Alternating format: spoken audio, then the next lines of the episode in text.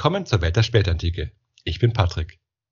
Und ich bin Christoph. Und willkommen zur Serie Der Zoroastrismus, Folge 4. In der heutigen Folge werden wir uns mit der zoroastrischen Ethik beschäftigen. Dabei werfen wir aber einen etwas anderen Blick darauf, wie man es wahrscheinlich erwarten würde. Wir schauen uns nämlich nicht einfach nur an, was jetzt moralisch war und unmoralisch, sondern wie genau sich die zoroastrische Ethik über die Zeit entwickelt hat. Und hier werden wir dann sehen, wie eigentlich eher konkrete Regeln in Bezug auf das richtige Opfer sich zu einer stärker abstrahierenden Ethik entwickelt haben.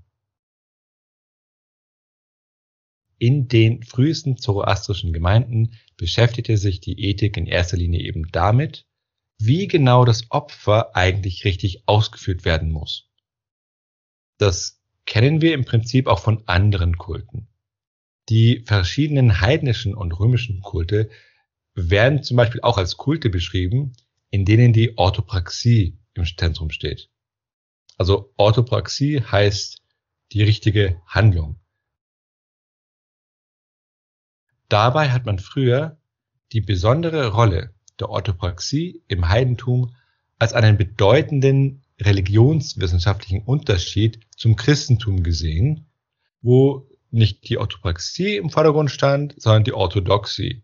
Zumindest die Lehrmeinung, wo ich persönlich sagen würde, dass der Unterschied nicht ganz so krass ist, wie man es oft in der Literatur findet, weil eigentlich auch im Christentum die Orthopraxie eine große Rolle spielt, also wie bestimmte Rituale gemacht werden. Aber von der Tendenz her stimmt es natürlich, dass im Christentum oder in den monotheistischen Religionen eher eine, eine, einen Fokus hast auf die Lehre, wie die richtig sein muss, während im Heidentum sehr viel stärker es darum geht, dass der Ablauf der Rituale des Opfers richtig eingehalten werden. Ich kann mich erinnern, gelesen zu haben, dass in manchen heidnischen Ritualen sogar, wenn der Priester sich vielleicht versprochen hat, alles nochmal von vorne gesagt werden musste. Ja, das, äh, das richtige Aussprechen spielt eine Rolle, tatsächlich. Oder muss er die ganze Zeremonie wiederholen? Ja, oh, da kriege ich auch eine lustige Anekdote. Das, das war ein indischer Priester, oder, oder einer hat es mir erzählt, der ist mir da unterhalten. Äh, wenn die äh, sagen ja auch dann auf Sanskrit die ihre Texte auf. Und wenn es dann irgendwie Probleme gab und dann irgendwie vielleicht nicht richtig bezahlt wurde oder der der Gläubige gekommen ist und einfach unangenehm aufgetreten ist, dann hat der Priester erzählt, dass er dann manchmal absichtlich bestimmte Sachen leicht falsch rezitiert. Was dann der Gläubige nicht bemerkt, weil er nicht, nicht, nicht die Schulung in der alten Sprache hat, aber im Prinzip macht es das Ganze dann unwirksam. das hat dann der Priester gemacht, hat er erzählt bei einigen, wenn sie irgendwie nicht gezahlt haben oder wenn sie irgendwie Stress gemacht haben oder so. Ui, da gab es doch auch einen Fall, wo irgendein katholischer Priester die Taufformel falsch äh, ausgesprochen hat und dann waren manche Taufen ungültig. Ich, ja, das, äh, also ich weiß, dass wir in der Merowinger Serie dieses Problem hatten, wo mhm. dann tatsächlich dann der Papst gesagt hat, nee, dass es schon gültig ist. Ähm, Ach doch, okay. Genau, also damals, weil ja genau, statt, äh, ach, wie war das? Also statt, äh, genau, statt in nomine patris, in, äh, glaube ich, in nomine patria et filia oder irgendwie sowas, war, war der falsche Spruch. Aber der Papst hat dann damals, ähm, das müsste im 6. Jahrhundert gewesen sein, ein Dispens gegeben gesagt, ja, okay, nee, die, die sind schon gültig. Also klar, ihr müsst auf eure Bildung achten, aber der Gedanke ist oft erzählt. Also auch, auch pragmatisch, weil ansonsten. Aber ja, also es gibt eben natürlich auch die andere Haltung, das Ritual muss genau richtig ablaufen. Aber jetzt zurück zum Zoroastrismus. Die zoroastrischen ethischen Überlegungen waren eben zu Beginn auch eben auf die rechte Kulthandlung beschränkt. Mit der Zeit ist es aber zu einer verstärkten Abstrahierung der zoroastrischen Normen gekommen. Dabei galten die zoroastrischen Normen aber natürlich nur für Zoroastrier. Zwar gab es auch einen indirekten Universalanspruch der Normen durch Vorstellungen, dass ja letztendlich jeder Mensch ein Zoroastrier werden sollte, beziehungsweise eben Mazda-Verehrer. Aber das ändert nichts an der Grundhaltung, Regeln für unseren Kult zu haben und es nicht zu universalisieren, zumindest nicht direkt. mit der Zeit diskutierten dann aber immer mehr zoroastrische Priester darüber, wie universell die Lehren und die Regeln des Zoroastrismus jetzt eigentlich waren. Und man diskutierte auch über die Möglichkeit, ob das Heil auch von Nicht-Zoroastrier erlangt werden konnte. Und im Zuge dieser immer abstrakter werdenden Überlegungen spielte dann die Moral eine immer größere Rolle. Also es wurde beansprucht, dass wenn ein Mensch als moralisch gelten wolle, er sich gemäß der von Ahura Mazda geschaffenen Ordnung verhalten solle. Natürlich bevor diese Ordnung dann von Angra Mainyu pervertiert wurde. Und hier hatte man zwei Ansprüche.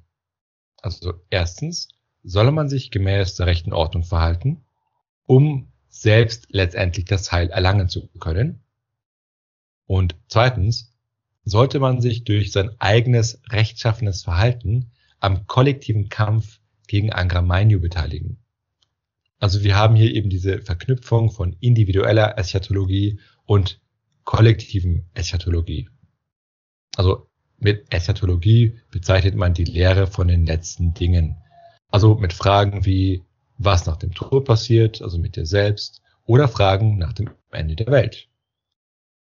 Wir hatten es ja in der letzten Folge einmal durchexerziert und gesehen, eben wie die Menschen zum Beispiel ja auch gemeinsam mit den verschiedenen Erlöserfiguren gegen Angra Mainyu und seine Dämonen gekämpft haben. Oder wie die sündigen Menschen am Ende schreckliche Schmerzen erleiden, wenn sie eben in den Flüssen aus flüssigem Metall gereinigt werden. Wobei man dadurch sagen muss, dass die am Ende auch erlöst werden. Genau. Aber du hast natürlich trotzdem einen Anreiz, sich gut zu verhalten, um diese Schmerzen nicht zu erfahren. Und ähm, der Gedanke, der diskutiert worden ist, dass auch nicht zuerst das Heil erlangen können, der klingt äh, ziemlich modern für mich. Äh, ich wüsste nicht, ob das im Christentum so war. Ja, da, da ist ja die Frage prinzipiell offen, wie viele erlöst werden. Und da gibt es natürlich verschiedene äh, Schrift, Schriften, wo man dann sagt, ja, dass die meisten werden nicht erlöst äh, oder über die über, viele werden erlöst werden, viele nicht. Es ist schwierig und in der theologischen Literatur, also schon bei den Kirchenvätern, wird keine Zahl genannt zum Beispiel. Man geht einfach davon aus, dass es Leute gibt, die erlöst werden, aber auch, dass es Leute gibt, die verdammt werden. Und geht jetzt nicht auf die Zahlen. Allerdings war, war nicht der Gedanke, dass es notwendig ist, ähm, Christ zu sein, um erlöst werden zu können. Oder war das nicht so? Ähm, das ist, glaube ich, schwierig. Also natürlich hast du ja alle möglichen Gestalten des Alten Testaments, die natürlich als gerecht gelten, äh, die natürlich kein, keine Christen sein konnten. Also da hatte man natürlich sicher die Vorstellung, dass sie erlöst werden. Nach, äh, genau, und, und danach ist es schwierig. Ähm, ich glaube, die Tendenz war natürlich, dass du ähm, Katholik sein musst. Also du hast ja die, diesen Nuller. Extra Ecclesiam Salus non est. Ich, ich weiß auch nicht wie. Genau, also keine Erlösung äh, außerhalb der Kirche. Das wurde erst im Zweiten Vatikanischen Konzil offiziell aufgegeben, zumindest. Ähm, in der theologischen Literatur ist es natürlich anders gewesen. Da du immer verschiedene Diskussionen gehabt. Also in, prinzipiell war schon die Lehre, es gibt keine Erlösung von allen. Also das hatte man zum Beispiel dem Theologen Origenes vorgeworfen. Jetzt geht man davon aus, dass er das gar nicht gelehrt hat und dass es eine Polemik war, aber der Vorwurf war, er, er, er predigt die Allerlösung und in der Polemik hieß es ja, dass dann sogar selbst der Teufel am Ende erlöst wird. Also was aber er niemals wirklich gelehrt hat. Und jedenfalls diese Lehre wurde verurteilt. Also die mhm. Vorstellung, dass alle erlöst werden, wurde verurteilt. Okay, lange Rede, kurzer Sinn. Das ist eine Frage, weil das können ja theoretisch zwei verschiedene Dinge sein. Man könnte sagen, es werden nicht alle erlöst, aber es gibt vielleicht nicht Christen, die erlöst werden und es gibt vielleicht Christen, die erlöst werden. Und man könnte vielleicht sagen, Christen sein ist vielleicht hilfreich, ähm, aber nicht notwendig. Man kann auch sagen, nur weil es äh, Christsein notwendig ist, um erlöst zu werden, heißt das nicht, dass jeder Christ erlöst wird. Und da wollte ich nur wissen, wie, wie die ähm, Anschauung damals war praktisch. Weil das klingt sehr modern für mich, der Gedanke, dass damals schon diskutiert worden ist, dass äh, es äh, nicht notwendig ist fürs Heil, zu Reisteuer zu sein. Mhm. Und natürlich mit dieser Allversöhnungslehre das äh, vielleicht erklärbar ist. Genau. Also äh, äh, wie gesagt, äh, diskutiert werden kann vieles. Die Frage ist, was dann der Konsens ist und was dann die Leute denken. Also Weil theoretisch könntest du auch sagen, im Christentum wurde die Frage diskutiert. Und natürlich dann hieß es nein, werden sie nicht. Also deswegen, also ich weiß jetzt nicht, wie die, ähm, wie der Konsens damals war, tatsächlich. Ähm, aber innerhalb dieser, dieser kosmologischen Vorstellung sieht man natürlich, die Tendenz geht schon Richtung, eigentlich letztendlich kommen alle ins Paradies. Aber natürlich mit Strafe für die, die Sünder und so. Aber okay, also jetzt zurück jetzt ähm, zum eigentlichen. Also du sollst dich eben gemäß der rechten Ordnung verhalten. Jetzt ist natürlich die Frage, was heißt das konkret? Also wenn man sich die ältesten zoroastrischen Texte ansieht, ging es hier tatsächlich vor allem um das richtige Ritualverhalten. Ja, und das war der einzige Schlüssel zum Heil. Und dann in späteren Texten spielen dann Regeln zum gewöhnlichen Alltag eine größere Rolle. Wobei die Ritualregeln natürlich aber immer noch wichtig bleiben. Ähnliche Entwicklungen können wir übrigens auch im indischen Raum beobachten. Ja, die hatten ja als Gegenstück zu den avestischen Texten Irans ja die, die Veden, also die vedische Tradition. Und in deren ältesten Texten hatte man sich auch stärker mit dem Ritual beschäftigt, während dann die jüngere Brahmana-Literatur abstrakter geworden ist. Also in beiden Fällen hatte sich aus einer Ethik der Rituale langsam eine allgemeine Ethik entwickelt. Geht es da zum Beispiel um Reinheitsvorschriften? Auch, ja.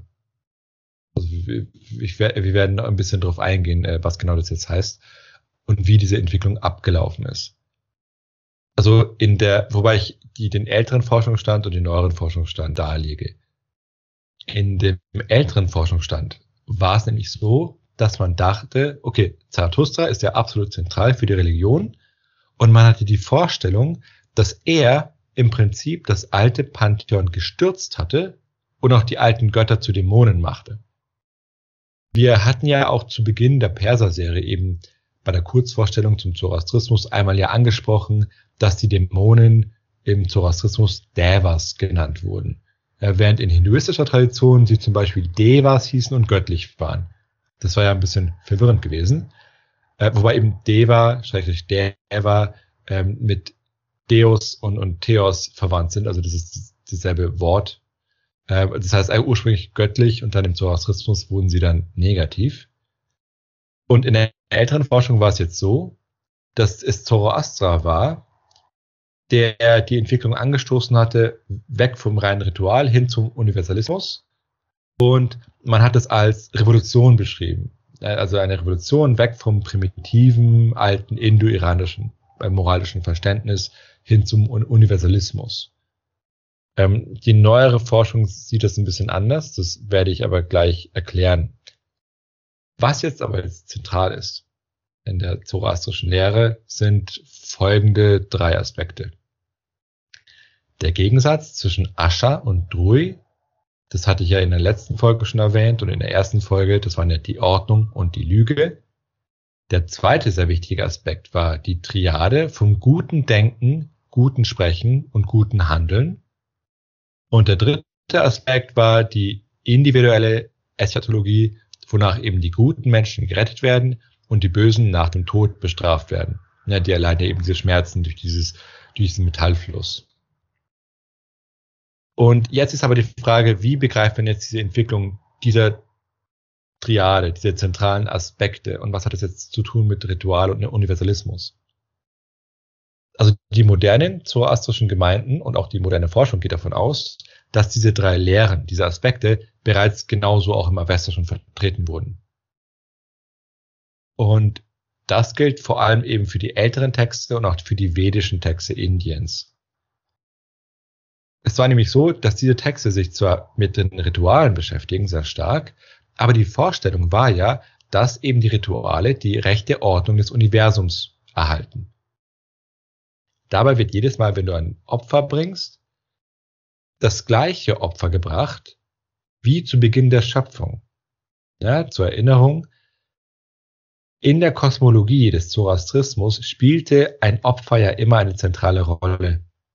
Ahura Mazda erschuf die Welt durch ein Opfer. Zurwan schuf Ahura Mazda durch ein Opfer. Und auch die verschiedenen Erlösergestalten besiegten ja die Dämonen Angramanius mit Opfern. Und auch die Mazda verehrenden Menschen brachten Opfer und stärkten so die Kräfte des Guten. Wir hatten ja die Geschichte, wo die eine göttliche Gestalt eben gegen den Dämon kämpft und dann aber zuerst unterliegt, weil ja die Menschen nicht genug geopfert haben. Das heißt, das Opfer ist eigentlich immer zentral. Das heißt, wir haben zu Beginn des Zoroastrismus eben noch diese Ritualmoral, während die ältere Forschung das eher so gesehen hat, dass es diese Ritualmoral vor dem Zoroastrismus gab, während dann Zarathustra diese Ritualmoral abgelöst hat durch die universelle Moral. Das heißt, das Avesta wäre nach dieser Lesart von vornherein universalistisch gewesen. Aber wie gesagt, in der neueren Forschung geht man eher dazu über zu sagen, nein, nein, das Avesta, gerade die älteren Texte, waren stark eine Ritualmoral. Und die Ritualregeln seien eben von großer Wichtigkeit gewesen, während erst langsam und mit der Zeit eine Kritik und eine Abkehr älterer Regeln stattfindet. Und wir müssen ja auch bedenken, dass eben ja die Texte des Avesta, zumindest in mündlicher Form, ja über einen sehr langen historischen Prozess entstanden sind und weitergegeben wurden und jetzt nicht einfach offenbart wurde in einem kurzen Zeitabschnitt, sondern wir haben ja diese lange Entwicklung.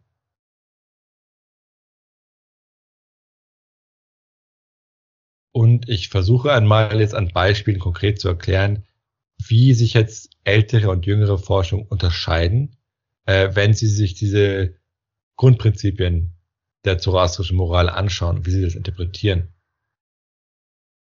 Also wir hatten ja den Gegensatz von Ascher und Drui. Und in der älteren Forschung assoziierte man Ascher auch mit dem Leben und dem Tag und Drui mit dem Tod und der Nacht. Und hieraus folgerten sie dann, dass also bereits diese Ansätze, hier die Ansätze einer universalistischen Ethik existieren. Ja, weil es ja bereits abstrakte Größen sind, ja. Äh, also die Ethik, äh, die dem Leben zugewandt ist. Und äh, das natürlich abstrakter ist, als jetzt aber nur, wenn man von der rechten Ordnung spricht. Wobei die rechte Ordnung ja dann immer heißt, ja, das Ritual muss ordnungsgemäß sein. Demgegenüber wird aber eingewandt, dass dieser Gegensatz aber auch rein ritual gedeutet werden kann. Denn das Jasna-Opfer, also das zentrale Opfer im Zoroastrismus, soll ja das Leben hervorbringen und ist Teil des Zyklus von Leben und Tod, Sommer und Winter, Tag und Nacht und so weiter. Und jedes Opfer ist eine Wiederholung des Opfers Ahura Mazdas, mit dem er die Welt geordnet hat, also zur Wiederholung. Das heißt, dieser Gegensatz ist nicht abstrakt, sondern er ist immer schon irgendwie mit dem Ritual verbunden. Und das richtige Ritual, das richtige Opfer, äh, dazu gehört ja auch die richtige Abfolge von Gedanken, Worten und Handlungen. Womit wir ja beim zweiten zentralen Aspekt der zoroastrischen Lehre wären. Denn dieses richtig denken, richtig sprechen, richtig handeln, das sind ja nicht notwendigerweise abstrakte Prinzipien. Ich meine, so kann es ja sein. So kannst, so kannst du deinen Alltag so leben. Aber ursprünglich hatten sie eine ritualistische Bedeutung und wurden erst später auf moralisches Handeln bezogen.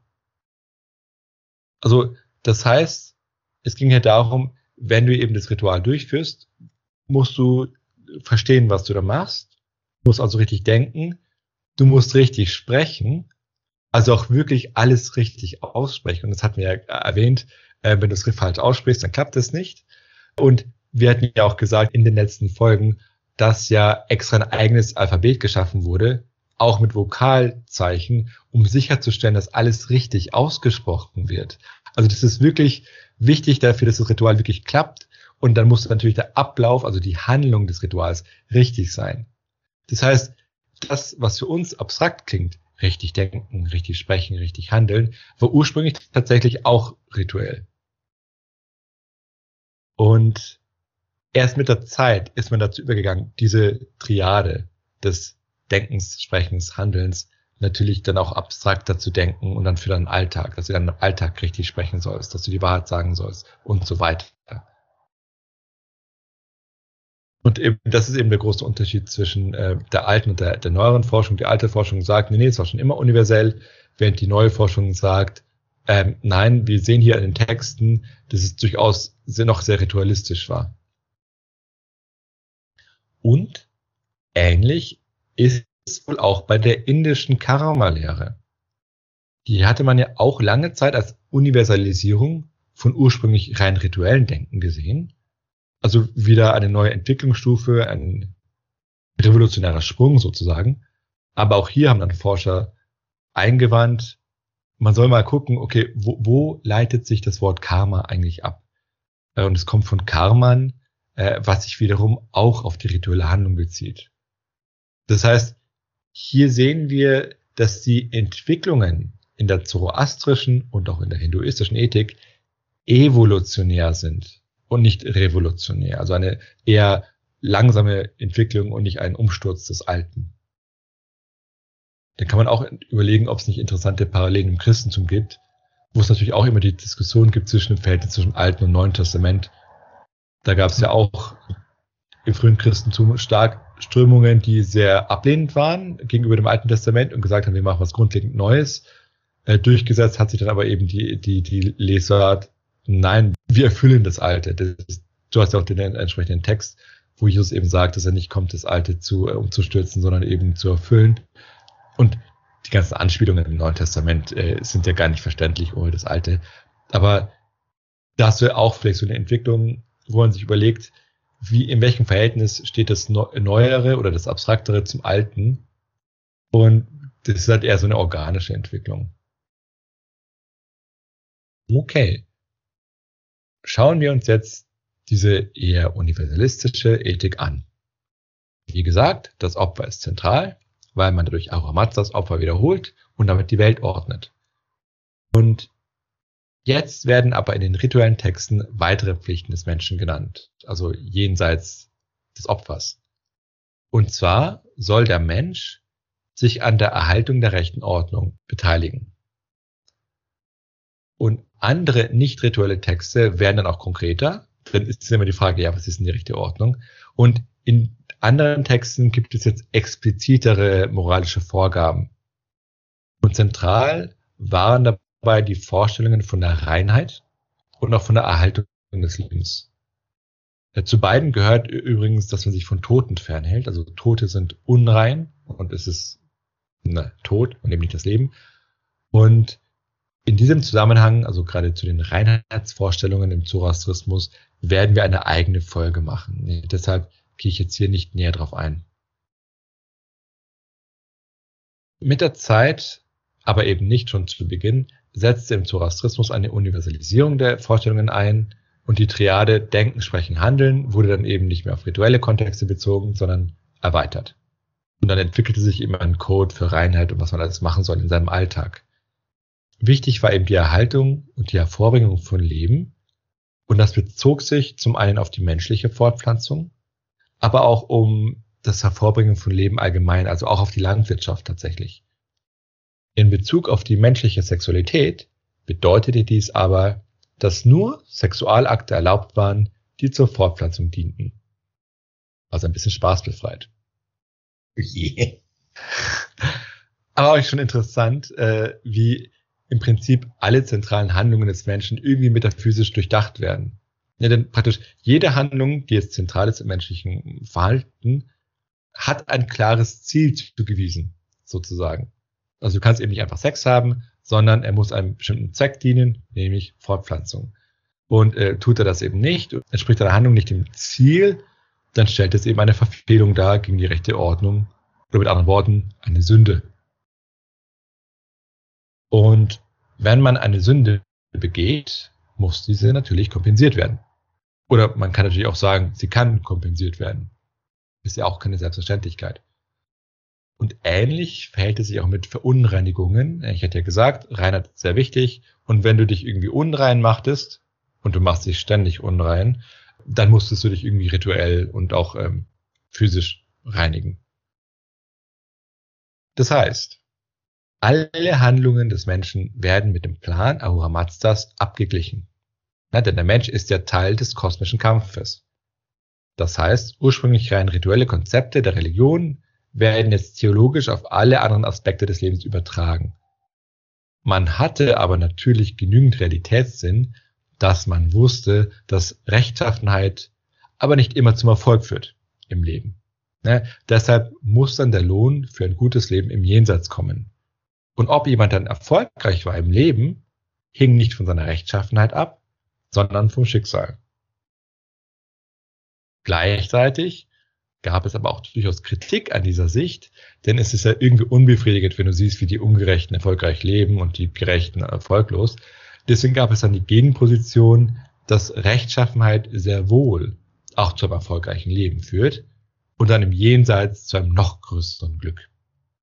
Ja, wobei es natürlich eine interessante Diskussion ist, nicht wahr? Also inwieweit ist das Leben gerecht? Und im Prinzip, egal wie du diese Frage beantwortest, du stößt eigentlich immer auf Probleme und auf Unbefriedigkeiten, oder? Warum? Was ist denn das Problem, wenn man sagt, das irdische Leben ist nicht gerecht? Stimmt doch. Ja, ich, ich würde auch zustimmen, aber es ist unbefriedigend, sagen wir es mal so. Also, also man hätte es ja natürlich gerne gerecht. Ja, ja, das ist wieder was anderes, natürlich. aber naja, nicht jeder. Man braucht dann eigentlich das Jenseits, um ähm, kosmisches. Wenn man, wenn man auf ausgleichende Gerechtigkeit besteht, auf ausgleichende Gerechtigkeit besteht, äh, eigentlich schon. Ja. Was jetzt moralische Verfehlungen anging, hatte man ein eher, ja, wie könnte man sagen, arithmetisches Verhältnis dazu. Das heißt, man hat Sünden mit Verdiensten abgewogen. Ist jetzt irgendwie auch intuitiv, wobei es natürlich irgendwann schwierig wird, ähm, gerade wenn es jetzt um große Sünden geht, die jetzt nicht ausgeglichen werden können. Wenn du jetzt jemanden umbringst, kannst du das jetzt nicht irgendwie ähm, wirklich ausgleichen. Das ist schwierig. Mal ganz abgesehen davon, dass, dass du dann über, äh, wenn du jetzt Sünden begehst, die Frage ist, wie, wie gewichtest du das und so weiter. Und irgendwann, wenn du zu zählerisch oder rechnerisch rangehst, hast du irgendwann so einen Ablasshandel, nicht wahr? Das ist dann auch wieder. Es ist die Frage natürlich, wie das im Zoroastrismus denn gesehen worden ist. Was war denn zum Beispiel ein Verdienst? Eine fromme Stiftung zum Beispiel. Du musstest natürlich dann großzügig sein und der Gemeinde helfen. Also das war natürlich wichtig. Ähm, ein anderer Klassiker ist natürlich, ähm, wenn du unrein warst, dann musstest du, musstest du dich reinigen oder ein, ein Reinigungsritual machen. Also klar, du bist schmutzig, machst dich sauber. Also, also zum Beispiel dann eine, eine selbstlose Handlung, jemand anderem helfen. Genau, also das, äh, das war natürlich äh, gut und äh, mhm. damit hat es sowas abgegolten. Was für Arten von Sünden gab es jetzt eigentlich? Also, wie schon gedacht, es gab eben den Bruch ritueller Praktiken. Ja, du hast dich nicht an die rituellen Regeln gehalten. Dazu gehörte unter anderem das illegale Schlachten von Tieren, Essen ohne Befolgen ritueller Regeln, denn auch hier gab es Riten, oder die Vernachlässigung von Feuer und Wasser. Ja, die hatten ja auch als, als göttliche Schöpfung einen besonderen Status. Klassiker war natürlich auch der Verstoß von Reinheitsregeln. Also zum Beispiel, wenn du menstruiert hast, galtest du als unrein und solltest dich von Feuer und Wasser fernhalten. Na, um das, da, das sich unrein zu machen. Allgemein, alle, alle Körperausscheidungen galten im Prinzip als unrein. Also selbst Spucke. Also wir sehen das dann in der Reinheitsfolge. Das ist ein bisschen kurios. Eigentlich, eigentlich selbst Fingernägel und so weiter, wie du die abschneidest und Haare, musstest du die entsprechend beseitigen, weil das Unreinheit schafft. Mhm. Also und wenn du dich nicht dran gehalten hast, dann musstest du dich halt irgendwie doch reinigen. Ein äh, weiterer Klassiker natürlich äh, von Sünden ist der Bruch sexueller Regeln. Wir hatten es ja schon angedeutet. Analverkehr war zum Beispiel verboten, weil nicht sehr effektiv zur Fortpflanzung. Äh, und, wie nicht anders zu erwarten, auch Ehebruch war natürlich eine Sünde. Aus offensichtlichen Gründen. War der Zoastismus äh, monogramm? Nein. Also äh, wir hatten das äh, auch schon erwähnt in der Perser-Serie, dass es ja durchaus ähm, hm. Die Vielweiberei gab, also die Polygamie, dass dann die Männer verschiedene äh, Frauen hatten. Und natürlich die angebliche Lehre im, im äh, Mazakismus mit der Frauengemeinschaft. Ähm, also Prinzip, wobei das natürlich die, die, polemische Variante war, aber prinzipiell gab es das Prinzip äh, von Heirat von mehreren Frauen. Aber hier ist es natürlich so, Heirat. Das heißt, du hast vertraglich festgelegt, du bist mit der Frau verheiratet oder mit dem Mann. Und wenn du dann mit jemandem äh, äh Sex hast, mit dem du nicht in diesem Bunde stehst, dann ist mhm. es natürlich ein Bruch. Aber wenn du sagst, okay, ich bin halt mit diesen drei Frauen verheiratet, dann war das natürlich alles erlaubt. Zum Bruch sexueller Regeln gehörte auch die Verleugnung oder die Vernachlässigung des eigenen Kindes.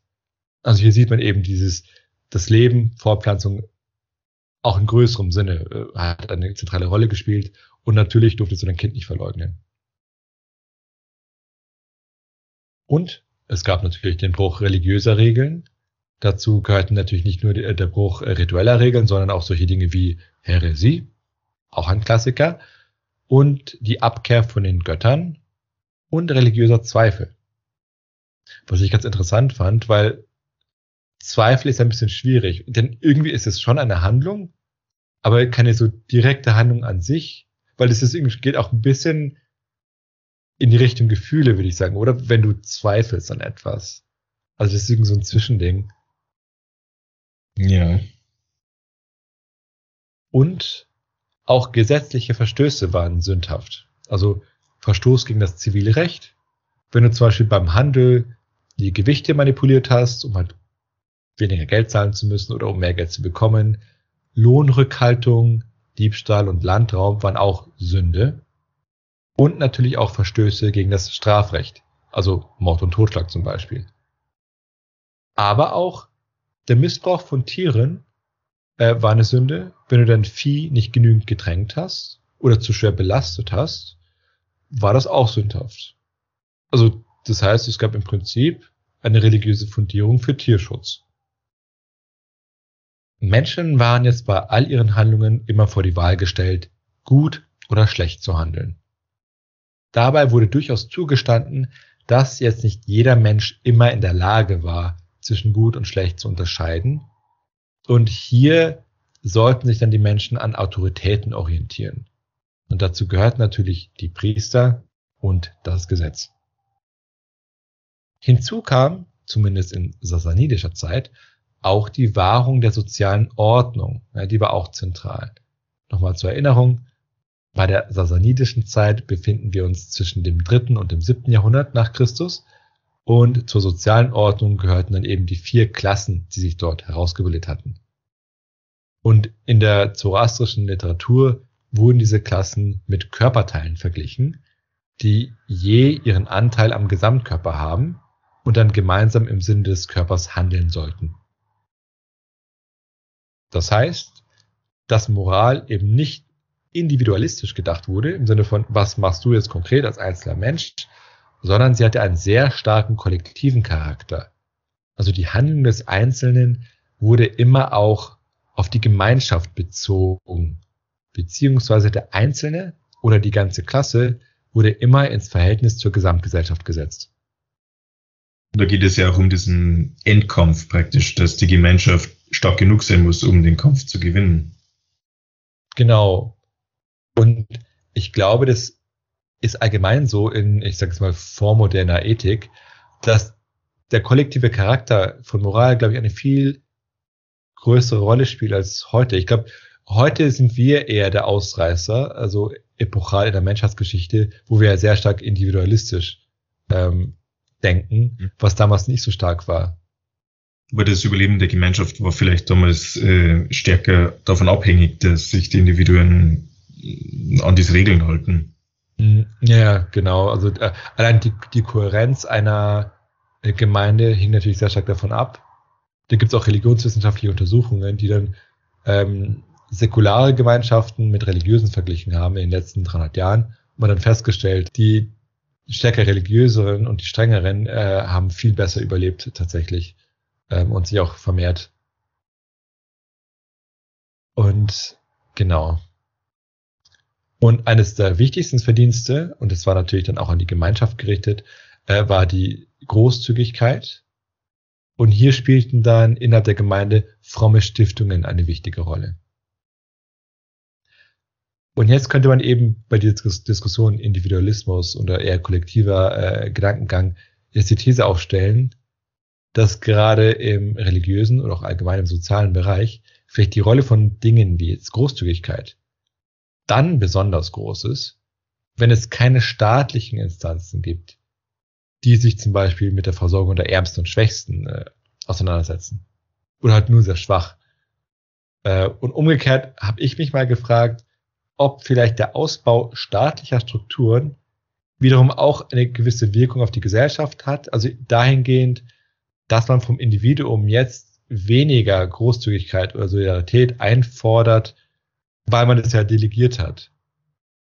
Wobei ich jetzt keine Untersuchung kenne, die es, äh, die es sich angeschaut hat, aber es wäre eigentlich eine interessante Frage, inwiefern das eine Rolle spielt. Okay. Als kurzen letzten Punkt kann man noch darauf hinweisen, dass man sich Moral ja auch unterschiedlich vorstellen kann. Also man konzeptionalisiert es vielleicht unterschiedlich. Und zwar kann man sich Moral so denken, dass man Alltag immer so ein Gegensatz. Auf der einen Seite hast du Tugenden und auf der anderen Seite hast du Laster, die natürlich miteinander korrespondieren. Und hier hätten wir dann, wenn wir die Tugend der Großzügigkeit hätten, das Laster des Geizes zum Beispiel, das dem gegenübersteht. Eine andere Konzeption von Moral wäre jetzt, dass man jede Handlung als Teil eines Spektrums wahrnimmt, wobei dann auf der einen Seite ein Mangel besteht und auf der anderen Seite der Exzess. Also, und deine Aufgabe wäre es, wenn du dich richtig verhalten willst, dass du eben die goldene Mitte suchst. Und wenn wir jetzt eben das Beispiel hätten mit Großzügigkeit, dann hätten wir auf der einen Seite den Geiz und auf der anderen die Prasserei und die goldene Mitte wäre dann eben die Großzügigkeit, ja, dass du dann moderat und vernünftig mit deinem Geld umgehst. Dieser zweite Ansatz ist womöglich vom aristotelischen Denken geprägt, war aber auch allgemein in der Medizin gebräuchlich. Und dieses Konzept ja, mit der goldenen Mitte passt aber schlechter in die zoroastrische Kosmologie mit diesem dualistischen Gegensatz, sehr gut und böse. Und das hat dann dazu geführt, dass dann einige zoroastrische Schriften diese Triade, also Mangel, goldene Mitte, Exzess, zu einer Tetrade erweitert haben. Und zwar ist man so vorgegangen, dass man eben diese eine Tugend in der Mitte mit einer zweiten ergänzt hat. Ja, und dann hast du wieder Gegensatzpaare von zwei Tugenden mit zwei Lastern, aber gleichzeitig auch ein gewisses Spektrum. Und so hatte man zum Beispiel eben die Tugend der Großzügigkeit, die ja eine Tugend ist, die vorwärts gewandt ist. Und die Tugend der Sparsamkeit. Das ist ja auch vernünftig und das ist ja eher zurückhaltend rückwärts gewandt. Und ihnen gegenüber stehen dann die Laster der Verschwendung, na, du prasst einfach vorwärts ausgerichtet, oder eben Geiz, rückwärts ausgerichtet. Ja gut, in meinem philosophischen System wären jetzt ähm, die Großzügigkeit und die Sparsamkeit zwei Aspekte derselben Tugend. Genau. Aber das ist auch interessant, dass du sagst, wir haben ja schon die Autorität und nicht die Schriften. Und wir müssen, wenn wir darüber das reden, so ein Konzept aufbauen, dass es besser zu den Schriften passt. Also vielleicht ergibt sich das deshalb, dass man dann versucht, der einen Tugend zwei Aspekte äh, ähm, zuzuordnen, damit man dann diese gegensatzbare Flächen besser hinkriegt. So. Damit wären wir jetzt zum Schluss unserer heutigen Folge angelangt. Wie immer hoffen wir, dass euch die Folge gefallen hat. Dann lasst doch ein Abo da oder ein Trinkgeld auf Coffee, auf Patreon oder YouTube. Und in der nächsten Folge verlassen wir dann für kurze Zeit den Zoroastrismus und feiern mit unserer Bonusfolge unseren dritten Jahrestag. In der Bonusfolge soll es dann um Geister und sonstige Schreckgestalten im alten Rom gehen. Also die Idee war, dass wir ein Thema wählen, das gut zu Halloween passt. Und okay, wir sind zwar ein bisschen spät dran, aber wir sind ja immer noch in der dunklen Jahreszeit und ein bisschen gruseln kann man sich ja. Und nach unserer Bonusfolge beschäftigen wir uns als nächstes mit dem Recht. Also dann, bis zur nächsten Folge. Bis zur nächsten Folge.